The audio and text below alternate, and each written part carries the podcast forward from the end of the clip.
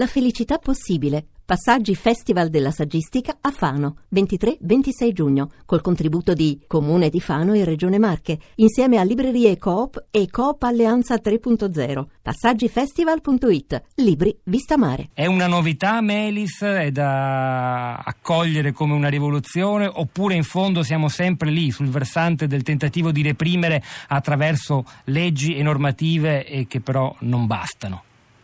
Buona norma e naturalmente le norme eh, da una parte si propongono di mettere fine a dei comportamenti intollerabili, dall'altra parte mandano anche un messaggio al, al, vastissimo mondo della pubblica amministrazione che in gran parte è sano perché questi furbetti sono, io sono convinto, una minoranza, ma eh, ci sono tanti che fanno il loro lavoro. Il problema del lavoro della pubblica amministrazione non è tanto il problema dei furbetti, è il problema della sua produttività.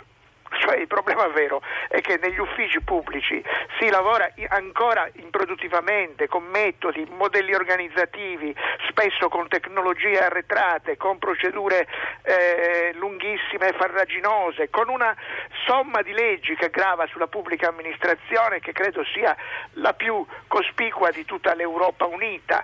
E tutto questo è il vero problema. Detto questo, siccome è scandaloso vedere quelle immagini che abbiamo visto nei video di quelli lì che vanno in costume da bagno, ba- mm, eh, timbrano il bacio e poi se ne vanno a, fare, a, fare, la spesa al mare, certo che bisogna intervenire e bisogna dare un messaggio e io credo quindi che abbia fatto benissimo il Ministro a fare questo provvedimento. Senta, lei che ha analizzato la, la storia dell'amministrazione pubblica italiana da, dall'unità ad oggi con tanti libri importanti e le insegna all'università, questa patologia che oggi è resa più evidente dal fatto che esistono degli strumenti, le telecamere eh, per esempio all'ingresso degli uffici pubblici, si possono inserire e utilizzare telecamere nascoste da parte delle forze dell'ordine quando c'è il sospetto di atteggiamenti eh, da, da punire. È una caratteristica della pubblica amministrazione italiana da sempre o è qualcosa di più recente? No, no, no, se parliamo di patologia e non di episodi non è una caratteristica da sempre, perché a lungo la pubblica amministrazione italiana ha avuto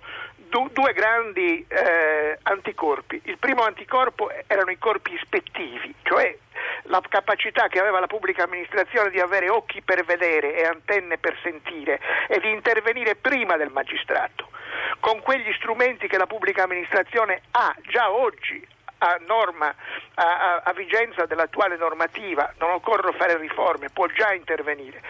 Seconda, il, il, secondo grande anticorpo era la, la, la presenza di eh, corpi tecnici molto preparati, parlo degli ingegneri dei lavori pubblici per fare un nome, del genio civile, che potevano intervenire nelle grandi opere, cioè nelle, nella grande corruzione, qui non parliamo più dei furbetti, parliamo dei furboni, e poteva eh, prevenire la corruzione. Oggi queste due cose non ci sono perché sono state demolite negli anni e non oggi, sono state demolite diciamo da 30-40 anni a questa parte sistematicamente. Le amministrazioni non hanno occhi per vedere e antenne per sentire. Cosa vuole che possano prevedere i comportamenti corruttivi? Mm.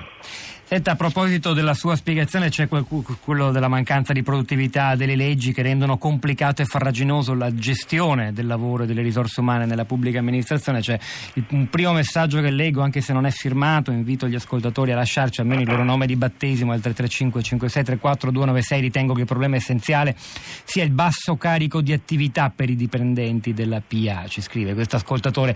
Chissà se è vero, ma se ci fosse un carico di lavoro diverso, se ci fosse davvero una possibilità possibilità di essere più produttivi. Peraltro il problema della produttività, professor Melis, riguarda l'intero, l'intero, sistema italiano, anche, assolutamente, assolutamente. anche, il privato, è la nostra patologia, anche delle grandi imprese, oltre che delle piccole e medie. Eh, anche ultimamente i numeri f- favorevoli per l'aumento degli occupati registrati nel primo trimestre del 2016 vanno insieme a una, a, a più, a un aumento molto più lento delle, del, della produttività per ora lavorata, quindi vuol dire che il problema non lo stiamo risolvendo a nessun livello. Ma immaginiamoci che diventassero davvero un po' più efficienti e meritocratici gli uffici de- della burocrazia italiana. Cambierebbero le cose anche dal punto di vista dell'assenteismo, secondo lei, davvero?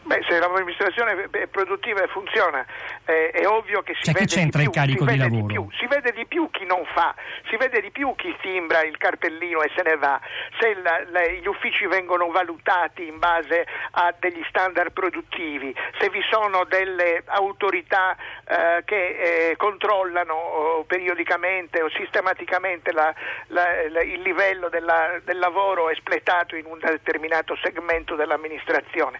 Eh, si vede molto di più questo, purtroppo ancora non succede o succede in maniera formalistica, ma se succedesse in maniera sostanziale attraverso, ripeto, corpi di specialisti che valutano le prestazioni amministrative, chi non lavora verrebbe immediatamente scoperto. Ha ragione chi scrive, questo è un altro ascoltatore, un'ascoltatrice, Attilia, saranno anche una minoranza, come dice il professor Mellis, i furbetti del cartellino, ma comunque sono molti di più che nel privato. I numeri sembrerebbero confermarlo, ma è questa la ragione fondamentale, quella sì. che ha appena indicato? E poi il fatto che abbiamo avuto sempre, negli ultimi anni perlomeno, ma io ritengo da quando è stata istituita, cioè dal 72, una dirigenza amministrativa che non ha avuto la forza, diciamo la forza culturale, la forza morale di prendere in mano il timone della pubblica amministrazione, di fare quello che fanno le grandi dirigenze amministrative europee, penso alla Francia, dove il dirigente amministrativo è in grado davvero di far funzionare eh, l'ufficio così come l'imprenditore fa funzionare le sue impresa, bisogna che eh, entri nella testa dei dirigenti una mentalità, eh, mi intenda, non voglio dire privatistica, ma imprenditoriale, cioè io sono il responsabile di quell'ufficio e se l'ufficio va male io vengo rimosso o vengo punito o vengo malvalutato. Anche la legge Madia sulla dirigenza va in questo senso e perciò io la condivido. Senta, oggi la faccio dialogare con i nostri ascoltatori, cioè anche perché insomma è la nostra vita quotidiana, chiunque sì. quasi ogni giorno si interfaccia con un ufficio pubblico a livello locale o centrale.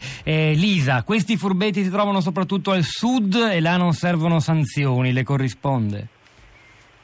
Eh, c'è una, distri- sì, c'è una distribuzione sì, geografica sì, di questo tipo? Sì, anche se devo dirle, guardi, per fare anch'io la parte dell'ascoltatore una volta tanto, eh, ho fatto due file in due poste diverse, una eh, in una città della Sardegna e una a Roma. Eh, quella di Roma sembrano due mondi diversi. Io ho trovato a Roma, nel quartiere di San Giovanni, una, un ufficio postale dove tu entri, c'è un signore in divisa che ti chiede che cosa desidera, ti indica qual è il bigliettino che devi prendere, va, guardi 16 badi 16 eh, sportelli, in ognuno dei quali c'è il nome dell'impiegata o dell'impiegato, in ognuno di questi sportelli c'è la persona dentro e tutto fila velocissimamente.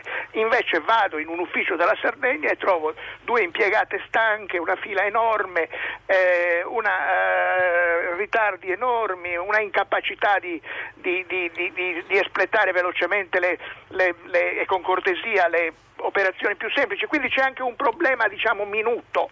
L'amministrazione non è soltanto un grande problema di grandi scenari, talvolta è un problema minuto. Lì c'è in un caso un dirigente che funziona e nell'altro uno che non funziona. È parola di sardo, vero? Perché deduco dal suo cognome che lei sardo, sì. abbia origini sarde. Non professore. ho voluto dire la città per non compromettermi no, no. troppo. Però questo, questo è significativo che mi dai là per farle un'altra domanda che avevo in mente, cioè è, è normale pensare che gli uffici più grandi, quelli più elefantiaci, siano più propensi a, a tollerare al proprio interno eh, sacche appunto di comportamenti scorretti, assenteismo, quant'altro. Invece quello che lei ci ha raccontato è un esempio, è un al controesempio. Al contrario, assolutamente al contrario, perché a Roma era un grande ufficio, sia pure di quartiere, e, e invece in Sardegna era un piccolo ufficio di una città di provincia. No, no, non è detto che ci sia questa differenza tra i grandi e i piccoli, e i piccoli agglomerati organizzativi. Dipende molto dalla cultura di quell'ufficio. Poi del resto è ovvio che si creano dentro gli uffici dei team, delle squadre tra il dirigente e i suoi collaboratori. Se il dirigente è bravo e solerte, dà l'esempio,